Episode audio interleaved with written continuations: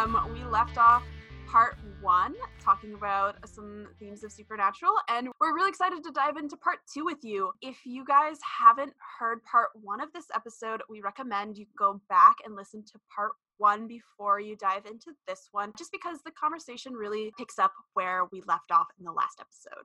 All right, so welcome back, and let's dive into it. One of the things that the article we wrote we read about good omens uh, pointed out to me i was kind of shocked that i uh, never realized this is that jesus is never mentioned Yeah.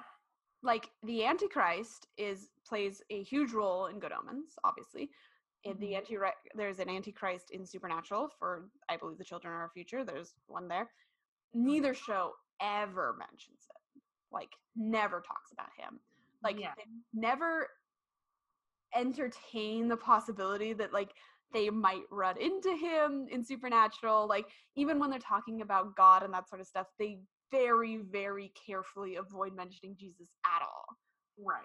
um which i just think is a really interesting choice um i think it's probably because jesus as a religious figure is too loaded to Mm, actually like what anybody wants to deal with it god is a lot more Yeah. I feel like I feel like in I agree with you on Supernatural, but I feel like in Good Omens that might go hand in hand with the choice in the book to not have God be present either. yeah that's fair Um, and I think that article that we read made a good point about how, um, like Lucifer is God's adversary, but not his equal. yes Um, which is also what we see in like we see that in good omens and we see that in supernatural both are both follow that yeah, yeah. And so, in some ways, like the presence of God in the apocalypse sort of makes the ending a foregone conclusion. So, if you want it to be up in the air, like you mm. kind of have to have God and Jesus removed from the equation. Yeah. Because otherwise it's not yeah it's not really an interesting story anymore is it? Um but by doing that it by doing that that means that your angelic force has to be sort of operating by itself Mhm. which in that way ends up making angels and demons essentially equivalent and just a matter of like location and like right. And I think aesthetic. that's very like blatantly the point in Good Omens. yes Um, which i mean and also it ends up being the point in supernatural like in supernatural when they first meet angels especially sam is really excited because finally it feels like they might get closer to some sort of absolute truth an absolute answer about like good versus evil and that sort of thing and like, a lot of the things that they struggle with on the show are like a matter of authority of who gets to decide who lives and who dies um, they Mhm. could struggle with that probably more and- and they do end up doing but it is something that they at least address a couple of times Mhm. um and I think that especially for sam he's really excited about the idea of finding absolute good and then throughout the like three seasons that we see angels um that's revealed as just basically like as dean refers to them they're just basically dicks with wigs. Um and they're yeah they have different powers but like fundamentally they're no different other than being more powerful than humans or any of the other like creatures that they face.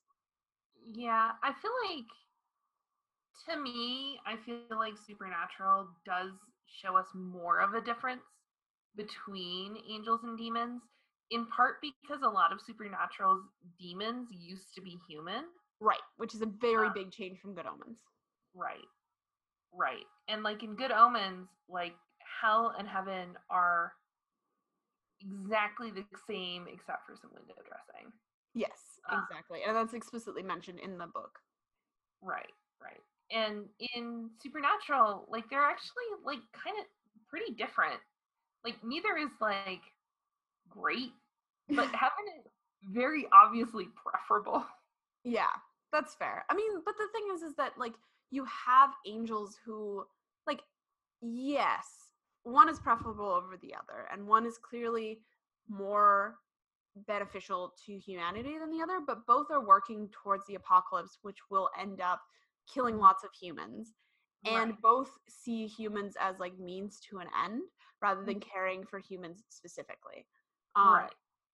and Yeah. I think that yes, and but and so at that point that you're like you've got two sides that are both willing to essentially wipe out humanity. The difference between one being slightly better than the other is basically semantics. Like Yeah, I I get I guess, but I feel like I don't know. Like yes, that's true that they're both just absolutely willing to wipe out humanity. And what they do with humanity once they're dead is something that we get to see um that's true. a lot more in Supernatural than we get to see in Good Omens. In Good Omens, we just learn that, Crow- at least in the book, we learn that Crowley revised what hell's like, so people like stand in line forever. Yes, think. yeah. And so like yeah, the supernatural version of hell is um even visually very similar to the Good Omens version of hell in the TV show for Good Omens. Um Yeah. but yeah, Good Omens never really actually addresses the question of human souls being in either heaven or hell. Uh, Right. whereas Supernatural does address that explicitly and heaven seems like a pretty decent place honestly. For Yeah. I mean, it's, I see why the Winchesters are like horrified and like want to leave, but it's like infinitely preferable to what happens in hell. Yeah. which is like very like straight out of like the Inferno and like those classic works of literature where it's just like eternal torment. I think you're right that like heaven and hell are very similar in both supernatural and good omens in what they're trying to accomplish and how much they care about um, that impact on and i feel like at least in in supernatural heaven is like not awful Right. like not an awful place for human souls to end up and we just like don't get to see that contrast in good omens and so it's much it's much more obvious that good omens in good omens that heaven and hell are the same because we really are given nothing to distinguish them by Yeah. if that makes any kind of sense No, I I do agree with that. I think that considering that Good Omens so explicitly paints heaven and hell as the same, that by virtue of the fact that supernatural differentiates at all, it's going to be a much starker contrast. Um, but I do think that ultimately the like the message of the of the first five seasons of Supernatural um, does end up making angels much more um, but I think they, end up very nuanced and they end up as villains a lot of the time. Yes, that's yeah. Yeah, we meet two likable angels, and one of them, Anna, is like once she reverts from being like hidden within a human shell or whatever back to being like a full angel, she's awful again. Basically the only angel we like is Castiel and He and sometimes yeah. he's not great. sometimes he's he's not yeah. But I mean to be fair, like there except with the notable exception of Bobby, there are very few characters in Supernatural that people like all the time. Like he yes. has his moments, Sam has his moments, Castiel has his moments. They're all very flawed characters. That's fair. That's Uh, fair. but I think it goes back to this sort of like interesting relationship that Supernatural has with a sort of fundamentalist evangelical Christian viewpoint and the more like common sense or like com- not common sense but like just common decency and like generally accepted morality like for all that supernatural is a hugely queer baiting show it doesn't like mm-hmm. explicitly do anything like homophobic to any of its characters. And in season 7 episode 1 castiel playing the role of God explicitly calls out uh, somebody who's being very homophobic. Right. Um, he talks about like you like being kind to children, like being good to fellow man, not wanting to kill people, like really basic human stuff that basically all humans should be able to get behind that um that fundamentalist viewpoints tend to twist. And I think that the interplay between um fundamentalist Christian and uh, evangelical Christian viewpoints and um that of sort of more mainstream morality and that sort of stuff.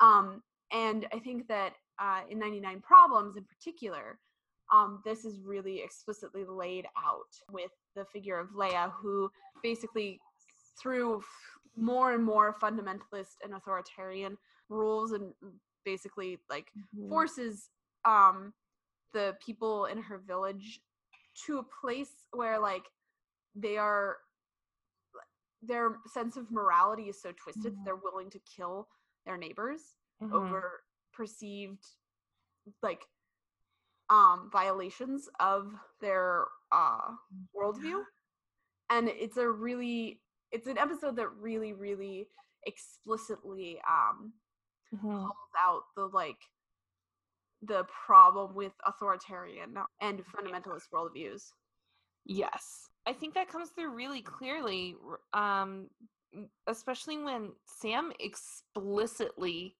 compares it to a cult. yes And like a few pretty famous cults, including like Jonestown and all that stuff. Mhm. Um, something that's like pretty interesting to me is how we see Dean find what she's saying compelling Mhm. and even when she is revealed to be uh, not a prophet but uh, an agent of the apocalypse he still seems to have found some sort of worth in what he got out of what she had to say um, like he decides that he'll go and like accept uh, and say yes to being Michael's host based on the events of this episode, it's implied. Right. Um, and I think that like that's partially where Dean's headspace is in this because I think that one of the things that really parallels Dean's headspace is um, the the pastor, um, the Lutheran pastor, when the Mhm. boy is killed on the raid. Um, he he explicitly he goes up in front of his congregation is like, I don't know why this happened. There are no words. I can't make this okay. I can't say anything that makes this okay. Leah steps in and is like, look, this is God's will. Like, this is the plan. You're going to see your son again.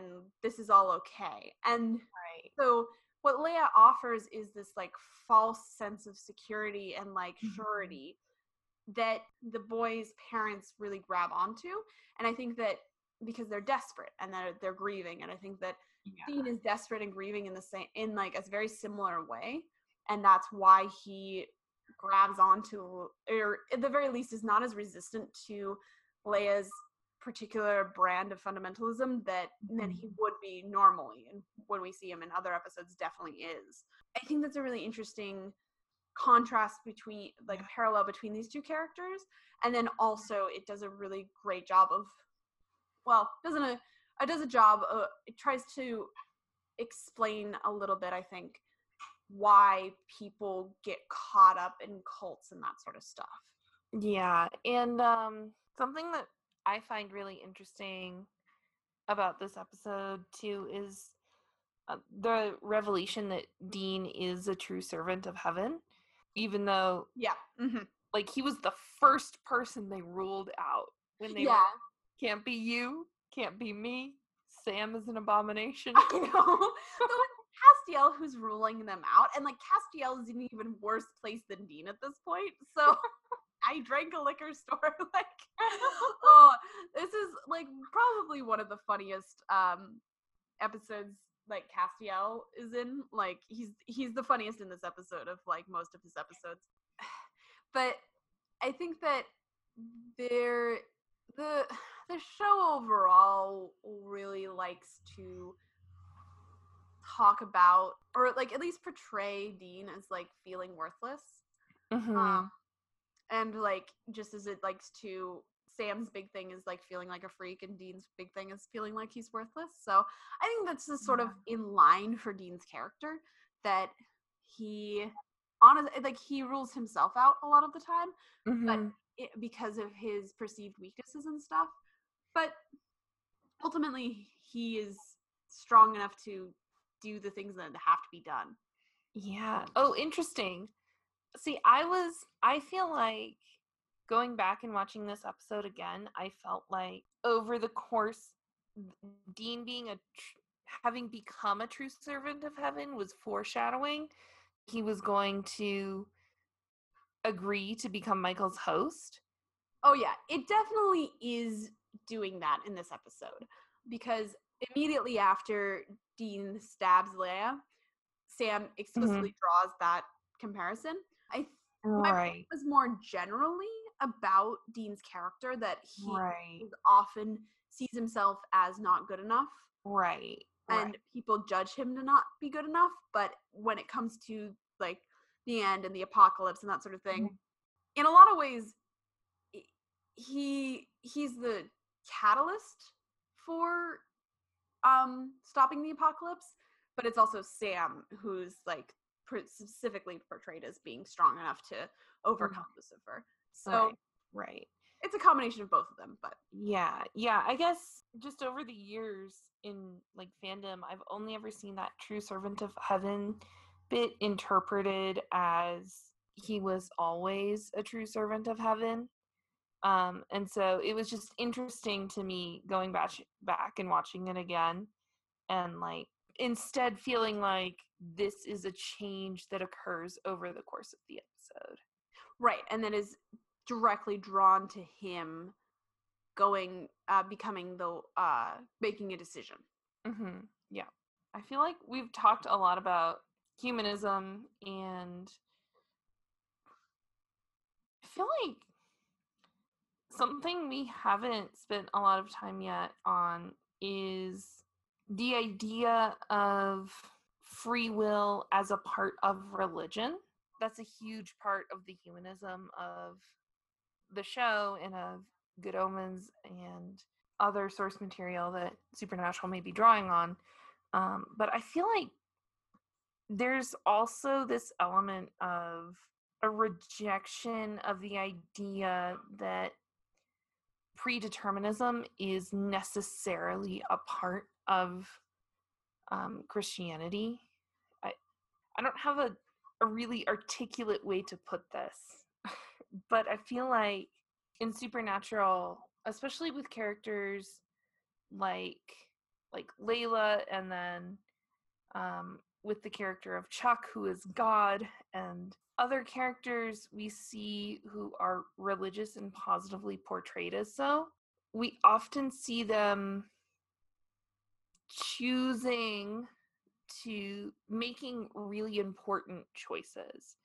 Um, and this idea of choice as being a fundamental part of what it means to be religious just seems to be a strong theme throughout the show to me. I don't know mean- if that makes sense. I do agree that I mean clearly choice is a is a huge theme. Um I think it's interesting because I think choice is often Mhm. contrasted in a humanist message with religion. Mm-hmm. um i think that the the example of layla is a really interesting one because she is very religious it sort of depends on how you see faith um faith as a concept not faith as the episode but i think in yet at the end of the episode faith she she she delivers that line that you have to have faith when there aren't miracles and i think Mhm. one could interpret that as her choosing to have faith even in the face of like disappointment and death Right. Yeah. um but i think that there are also people who would argue that faith is not something that you choose to have so i certainly don't want to um Yeah. prescribe to anyone how their faith works but there are also points at which like in 99 problems for example people make choices that Mhm. are that they think are based on um what god is telling them and those cho- choices are clearly portrayed as wrong um, right. But I feel like I think 99 Problems is actually a really good example of kind of the point that I'm making, which is that one of the big problems in 99 Problems uh, one of the 99 even is that um they have been told that they are the chosen or the elect um and that they need to do these things that have been prescribed to them um in order to retain that position. Um and so to me it feels like a very strong condemnation of the predetermination model uh, but like the pastor who ha- is the only one who has the courage to stand up and say no this is wrong is a representation of religion yeah he's a pastor. Exactly um, and so he's a representation of choice as an element of religion right? Yeah i mean i think that that is true but i think that we are also forgetting the bartender who they end up killing right. He's also somebody who is willing to well he's not exactly standing up saying this is wrong. He's being he's saying that i'm not willing to follow these rules um which is which is slightly different. I feel like the bartender is an example of someone who is opting out. yeah like opting out like not being a part of religion or like either like flavor of religion Right.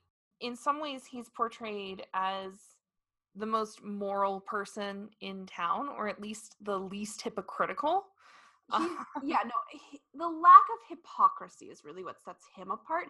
He Yeah. explicitly says, "I'm not a hypocrite," and Mhm. when he and Sam are talking about it, he points out the hypocrisy of all the other townsfolk. So I think that he represents a lack of hypocrisy, um, and the like is he serves as a foil to the rest of the Mhm. townsfolk who are basically changing things now that they are like given proof of a material reward rather than pe- the with the way they were before bef- when faith was more of an abstract concept for them Yeah, and I, you know, like the towns, the townspeople are definitely like driven by desperation, um, but that doesn't make their actions acceptable in any Right. way. yeah and Uh, the show explicitly states that Yeah. it, Yeah, so I don't think like I'm not trying to make the argument that Supernatural is really holding up one of these models or the other. It seems to me that if anything, it's making the point that you can have free will regardless of that free will and making choices is important regardless of whether you're religious or not.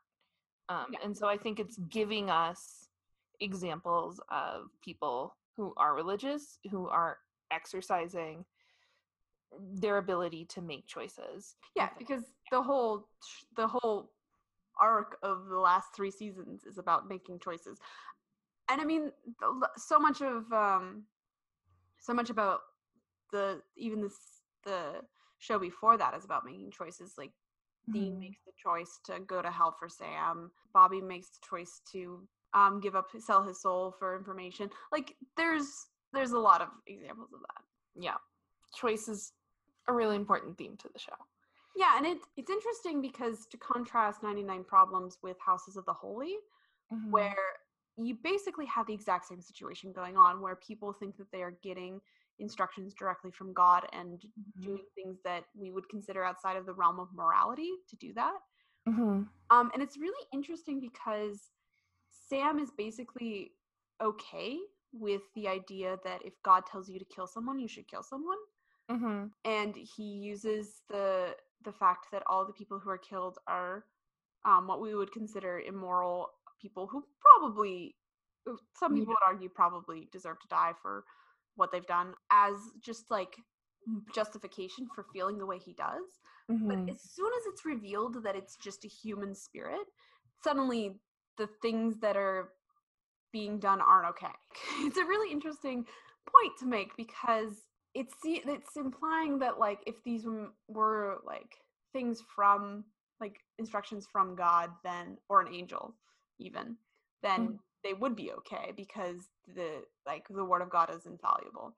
But when it becomes Yeah. human, suddenly the those actions become no longer okay, and they decide to exorcise um, the ghost that's been giving Right. people good information. Like the ghost was correct in all cases, which is really interesting because that's not something Mm. that we see in the normal canon of supernatural for ghosts. Like ghosts don't typically have access to information that it would be impossible for them to have um in at least not to this extent right like yeah, dean Yeah. points out that that he that the the spirit probably knows because people confess to him at church but Mhm. the thing is is that the last victim or the last um person that the Mhm. ghost told people to tar- that told sam to target specifically was Mhm. about to do something evil rather than Right. having done something evil.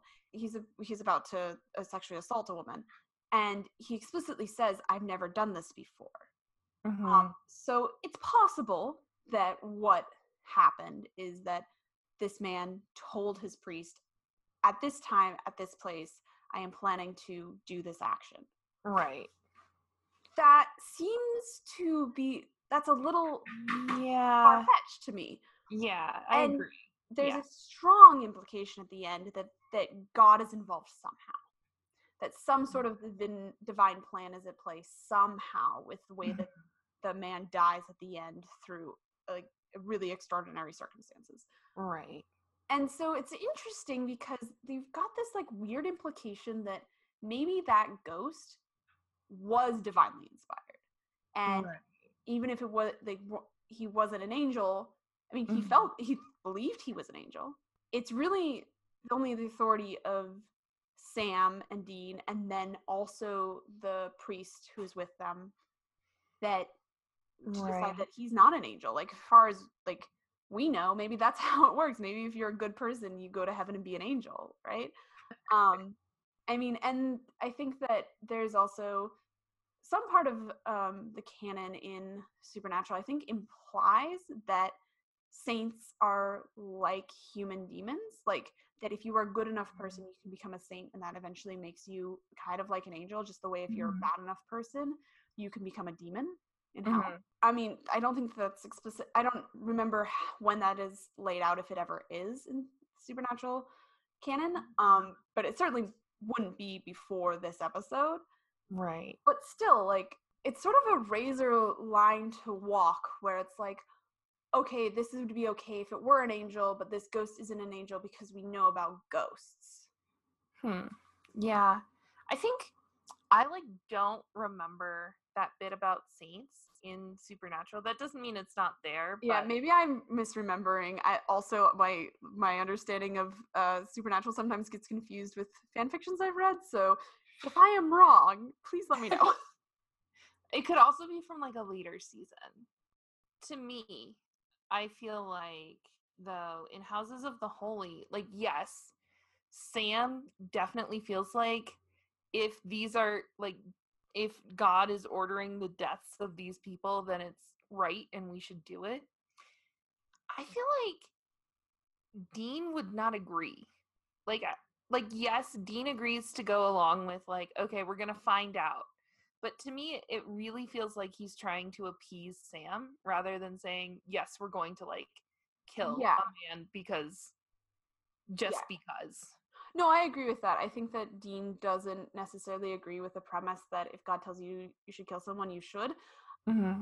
I he doesn't really make that argument explicitly. Um, but I mean, I do agree that I think that he's going along with it because he doesn't see a different way of convincing Sam. It's also really interesting that that contrasts really strongly with faith, where they explicitly say you can't play God, and they feel that even though um, like people are being saved of serious medical illnesses by Mm-hmm. what LeGrange, Mrs. LeGrange is doing, it doesn't necessarily justify the fact that she's trading one life for another. And Yeah. they feel like fundamentally that there's something wrong with her taking life from people she doesn't like and giving it to people that she thinks are is worthy. Yeah. Yeah, I mean, I feel like in Houses of the Holy, I kind of felt like um the ghost like affected people's minds somehow to like make them feel compelled to do this. Yeah, it definitely seemed like it, especially considering that a lot of the people, like the people that we see the ghost- speak to, are not necessarily are people that are explicitly draw like portrayed as non-religious and not people who would normally be interested if uh, Yeah. like somebody came knocking to their door being like i'm an angel please do this for me Yeah, I did actually I did find it really interesting. People who were chosen were people who we wouldn't think of as being chosen. One of them was a prostitute. Um, one of them was described as the town drunk. And like this idea of sex workers and the poor and people who are sort of on the bottom of society in terms of how other people perceive them being closer to God in a lot of ways um, actually lines up pretty well with Jesus and like yeah i was gonna say like yeah like mary magdalene um and Right. all of jesus's followers were generally uh, of the lower class of people at the time so yeah i think I, but it's interesting because the ghost explicitly says like that he redeemed them by doing Yeah. which feels like kind of a perversion of that concept that like yeah yeah it does it does but it also like this idea of people who have done bad things but are genuine and sincere being able to act in a way that secures their own salvation like just seems very consistent with catholic doctrine to me yeah and i mean it's not and i also think that it's also humanist in its uh in its approach as well because it's not so much a matter of you're always a horrible person um that you Right. what you like the actions that you do have consequences and that i think that for the most part most people um would now look at uh, a pro like a sex worker or um somebody who's struggling with alcoholism and not necessarily like see a bad person um mm-hmm. and so i think that that kind of goes into i mean this is not something that's explicit in the episode. This is sort of a interpretation one can approach the episode with that it has sort of this message of well just because there are these people that like traditionally would not be considered good people doesn't mean that they're not good people Yeah, yeah. While we're on the topic of houses of the holy, which I feel like we've just talked about houses of the holy and 99 problems this whole time. I mean, they're really interesting foils for each other. I mean, I think I think we've done a good job of talking about all the episodes, except for probably I believe the children are our future, which is mostly Yeah. just because it has an antichrist in it and like Castiel's one interesting line. Like Yeah.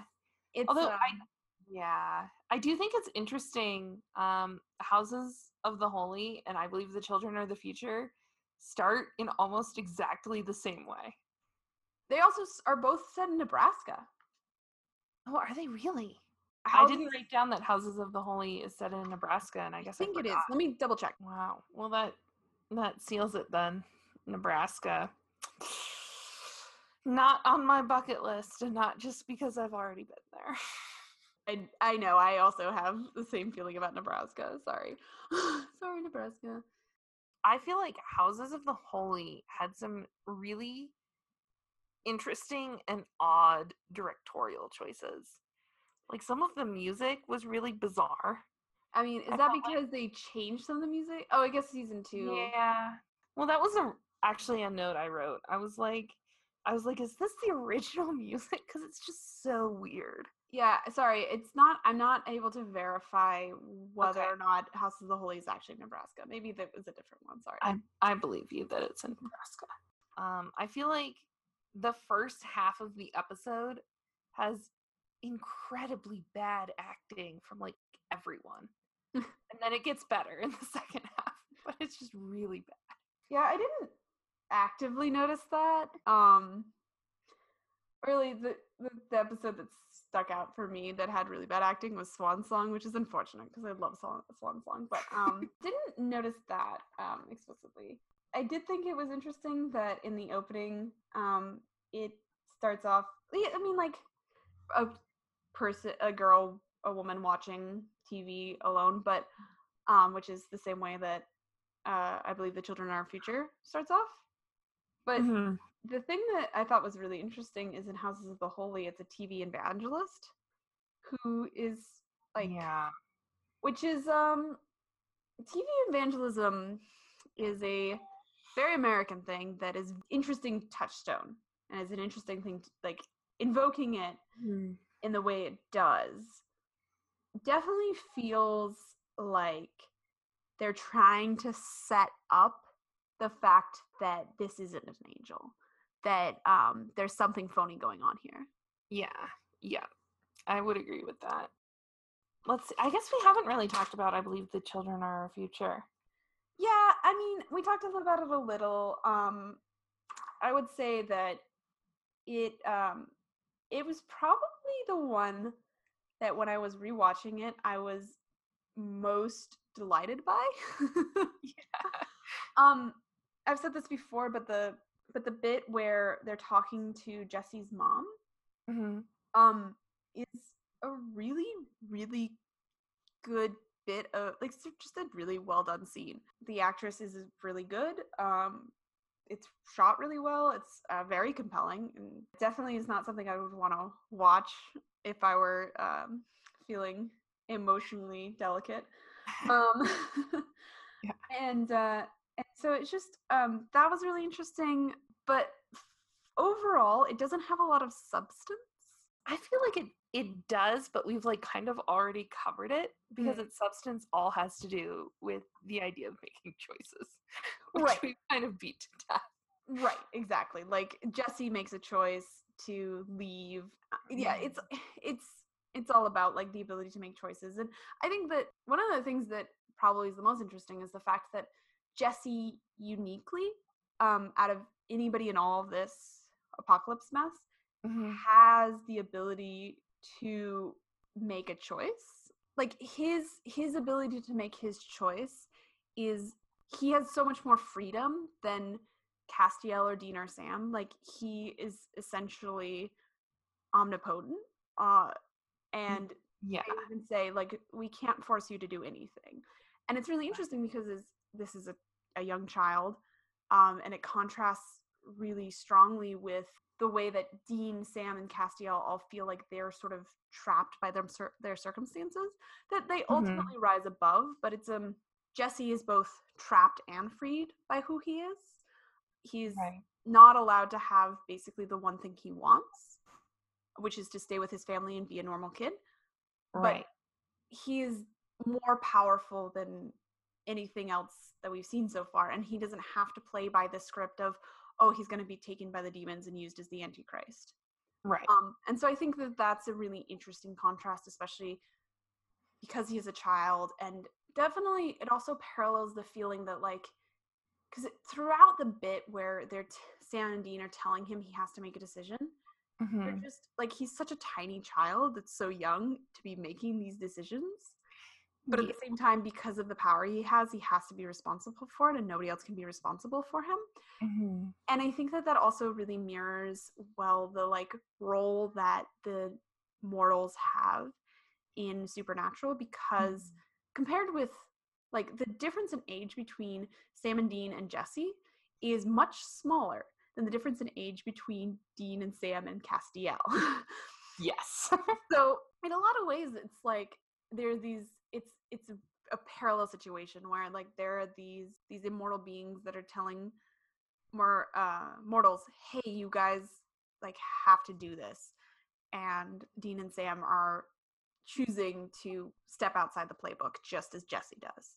Yeah although again we have this this contrast of someone opting out and someone who's dealing with their dissatisfaction by confronting it head on. And like, yes, Jesse has the option to opt out, and Dean and Sam don't. Well, I uh mean, in a lot of ways they do, right? Like ultimately they opt out. Yeah, that's yeah, but well, I mean, they don't have the they don't have the option to just like disappear to Australia. Right. They can't just leave. Yeah. Because. Wherever they go, that's where the apocalypse will happen. Well, like, I mean, like once they get the Enochian si- sigils on their ribs, there's an argument to be made that they are just as well yeah. hidden as Jesse is, and they probably could have left. But I think that because of who they are as people, they could not have. Yeah, I mean, I, I think that's fair, and I think unlike Jesse, they can't really like cloak themselves in the same way. Like, yes, they have the sigils, but they can't like prevent someone from recognizing them on the street. True. So the, yeah, they're a lot less powerful than Jesse is clearly. Yeah. Also, this is an aside, but it's really weird that they have Sam and an antichrist. like, um, I guess Sam is uh, is the vessel for Lucifer and so it's sort of like the way they were saying that Dean is Michael's sword, Sam is also kind of like Lucifer's sword. So like the Antichrist is like plays a different role. But there's like a clear, like some twisted like yeah extrapolations there. And I mean it it like kind of has to do with this idea of the Bible gets more wrong than it gets right. We don't have to follow your script. Right.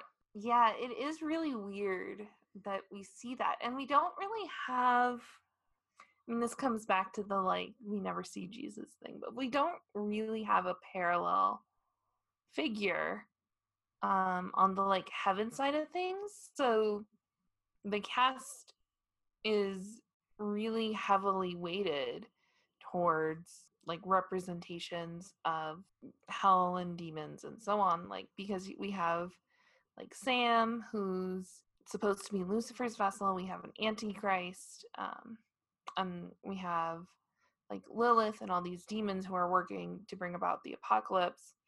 Um, and on the heaven side of things, like really the only character who's like consistently having an impact on the plot is Castiel. Yeah. I mean, Zachariah, well, Zachariah is more of like a a bit act for an episode and allows them to do things like um it's a terrible life which is one of my favorite episodes. Yeah but he's not like an agent or a harbinger or a sign of the apocalypse in the same way that like the antichrist is. Right. And they've got the seals on lucifer's cage and things like that. Mm-hmm. and, which is interesting because it makes it feel like the that devils and demons have more to do with becoming about of the apocalypse than the angels do but and like in supernatural it does seem as though the angels are trying to avert the apocalypse but we learn later that that is actually not the case that they want it just as badly as the demons do. I think so. I do think the parallels between jesse and adam um, from good omens are super interesting. Yes. Um, um, considering they're almost exactly the same character.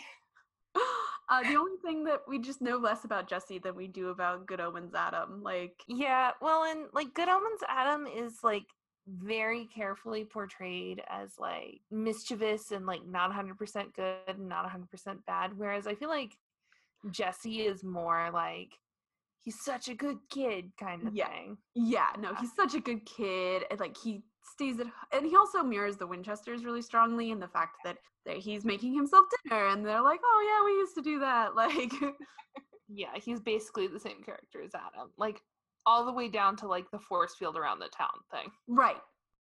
You made a really good point about how the earlier seasons of Supernatural were just a lot more fun. a lot of yeah. I mean, there are some really fun individual episodes, but um, in later mm. seasons, but they definitely get much more serious. And this one is like really, really goofy. Although, I mean, this is season five, episode six, so like it's pretty far down the like the line. Um, yeah. One of the big jokes of this entire episode is that Dean keeps eating the ham that he cooked with the hand buzzer. Mm-hmm. And it's like it's such a stupid little joke. like like I feel like in later seasons they tended to segregate them out more into like, okay, this is a serious episode and this is Yeah. a funny episode. Right. And Whereas this like- one varies really wildly between humor and like really serious. Like it has one of the more serious conversations I've seen of in Supernatural about demon possession and the effects that Mhm. that can have on somebody. And then also has jokes about like masturbation and that sort of stuff. Yeah, and like fart jokes. Yeah. Yeah. And it's just like it's a really weird contrast. Yeah, but I think it works really well. Like I think they're able to sort of tie it all thematically together around the character of Jesse. And Mhm. it, like it's part of the reason why I like enjoyed Supernatural to start with is because it was and is a show that does have like these serious episodes and it also isn't afraid to slip in a few jokes. Right. Um Yeah, and I think that this does a really good job of balancing them too. That whereas like there are other episodes that are more hit or miss. Um, Yeah. But I do agree that it Supernatural in later seasons, especially like seasons eight and so on, um, really divided themselves in Mhm. between like goof episodes and then serious episodes. Yeah, I agree. I agree. And I mean, I think like that might work better for some people and like more power to them. But I definitely prefer episodes like this one where I can like have my cake and eat it too. It's interesting because like Supernatural draws so heavily on Judeo-Christian imagery and plot lines and characters without being a Christian show. It's not a show that's like, "Oh, God is great, like we should all be Christian." Um, they, they they borrow from a lot of different stuff. It's not just the Judeo-Christian stuff. Um, certainly in seasons three through five, that's what they draw on the most. But they also they're pretty equal opportunity um, exploiters as far as like, like other source materials go. So they've like they have pagan gods and they have um, in Hammer of the Gods they have a whole cast of characters from a bunch of different religions and uh, they draw pretty like broadly. Um, but they certainly have do favor the Judeo-Christian tradition and then specifically the Judeo- Judeo-Christian uh, tradition in the U.S. Despite taking all of, like a lot of the trappings, they reject a lot of the things that I think that a lot of modern Americans also find somewhat distasteful about really fundamentalist Christianity um, as from everything from the hypocrisy of TV evangelists who make lots of money off of their believers to all the way on to just the disbelief in the idea that um, one can truly know enough from religion in order to make extreme actions. Like killing someone or even casting somebody out of a society. And so I think that it is something that um, without really explicitly trying to i think more it wants to ta say something about the human experience and say something about the power of having familial love and how that can overcome basically anything there is a secondary message here that is very humanist that is uh, rejects a very fundamentalist uh, religious worldview and embraces um, a humanist one that believes in like the ability of like the goodness of human beings Yeah, I agree with you. And I feel like, though, to me, Supernatural is almost like disengaged from the question of like humanism and other like atheistic philosophies versus religion. And it, it seems more engaged with the idea of, I mean, we've beaten this to absolutely to death, but of, of free will and of making mm. choices and of humanity's ability to both rise to the occasion and fall pretty dramatically. I think the line in Good Omens is where I think it's where the falling angel meets the rising ape. Um, and I think that comes through really clearly in Supernatural as well. Yeah. That idea that humanity is capable of being even better than beings who can't make choices and even worse than beings who can't make choices. Mhm. Even more human than either of them. Yeah. Um, I think something that I think also really stands out to me when we talk about Christianity in connection with supernatural in particular is um, to be a little flippant. Uh, in a lot of ways, Supernatural is like fundamentally a show with daddy issues. And- yeah. No, I think that that's explicitly cast as the frame. Like, like I said this before, but Supernatural wants to take basically every, not every human relationship, but so many like fundamental human relationships and look at them through the guise of family. So, like, when Castiel is searching for God, they always refer to him. Like, yeah, they explicitly say that he's searching for God some of the time, but most of the time they they say that he's looking for his father right. and they use that word like explicitly and they frame the search for god as a search for a deadbeat dad basically Yes. Yep. Yeah, exactly. And I feel like Supernatural um, is really wrestling with concepts about fathers. And I know I I've like said patriarchal authority like 50 Mhm. times in this episode. that's okay But I feel like it's a really vital part of what Supernatural is wrestling with in terms of religion. Um, is this concept of having God or God who is a father and or your father, who you are both um, whose authority you are rejecting, but sometimes operating in accordance with without even realizing it. mm-hmm. And so I think those parallels between God and John Winchester are really funny yeah no they're they're pre- pretty hilarious especially because john winchester is the righteous man as well as being a canonically horrible father um and that's also something that like you sort of see dean come to terms with a little bit more when he's a little like after john's been dead a little bit he like clearly doesn't look back on john with as much fondness as he once did and sam sort of does the opposite thing where always butting heads with John when he's alive, and then once he dies, sort of becomes a lot more um, forgiving of him. So it's interesting to see that that change in the characters. So I feel like a big part of supernatural struggle with religion has to do with its struggle with family and fatherhood. Yeah. Which are like as we've said before, the big themes of supernatural is family. Yeah, which anybody who's seen more than a s- half of an episode of it would would definitely like. I think they'd be able to point to that as a theme. Yes. yeah, it's not. We're not doing revolutionary work here. when mean- we say that supernatural is mostly about family. Listen. We've said it before, we'll say it again. Supernatural is not subtle. this is true. It's not here for subtlety. no. Although you can make a lot of really interesting interpretations out of it, um, which I think that if Kripke ever listens to this, which he never will, he'd probably be pretty amused with some of the like conclusions that we draw from some of the episodes. Yes. Anyways, Kripke, if you do ever listen to this episode, we're of the opinion that you should write a check. to Neil Gaiman and Terry Pratchett's estates and uh, give them a little bit of uh, royalties for for for some clear um, inspiration.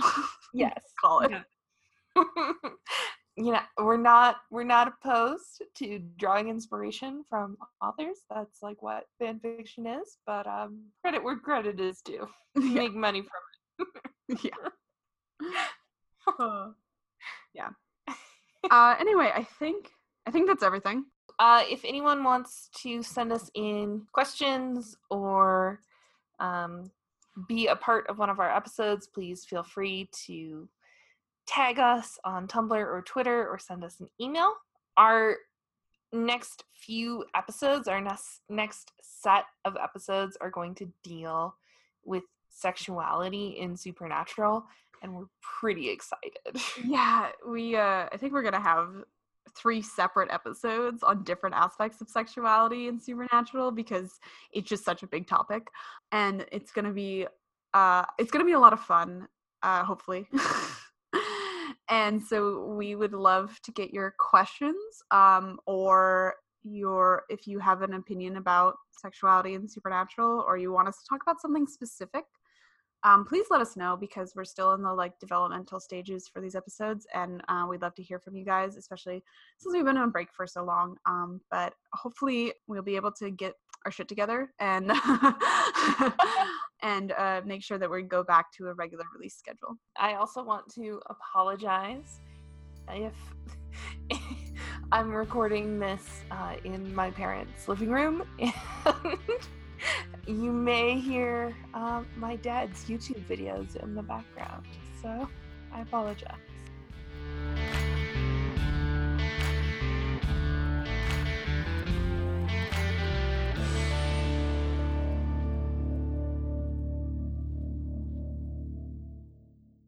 Dreams of the Past podcast is written, researched, and produced by Ray and Mish. You can reach them on Twitter at DreamsPastPod Tumblr at dreamsofthepastpodcast.tumblr.com, and email at dreamsofthepastpodcast at gmail.com. Dreams of the Past podcast is available on iTunes, Spotify, and SoundCloud. Please rate and review us. Thanks to Benjamin Geyer and Lynn Music for our theme song Lonesome Ranger. Awesome. Yeah, this is not relevant to this episode at all, but the guy who plays Daniel Jackson in Stargate is the um, is Rob, the dad, and it was so Oh. Yeah, that would be confusing, wouldn't it? Daniel Jackson, what are you doing here? Uh, that happens a lot in like British TV shows, like um, because Britain just has a much smaller population than the US, and so you see the same Mm-hmm. actors again and again. Um, but every so often it happens in an American TV show, and it's just so amusing. Especially it happens in Su- Supernatural. Like Leslie Odom Jr. was in an episode of Supernatural. Oh yeah, we talked about this once, didn't we? He's Yeah. in I don't remember which one. He was You in season seven. It's time for a wedding. Oh, okay. Um, but the like the fact that the prim- one of the main stars of Hamilton is in a supernatural episode is just mind-boggling. So like, yeah, was, yeah. mm, Yeah. I digress. Yes.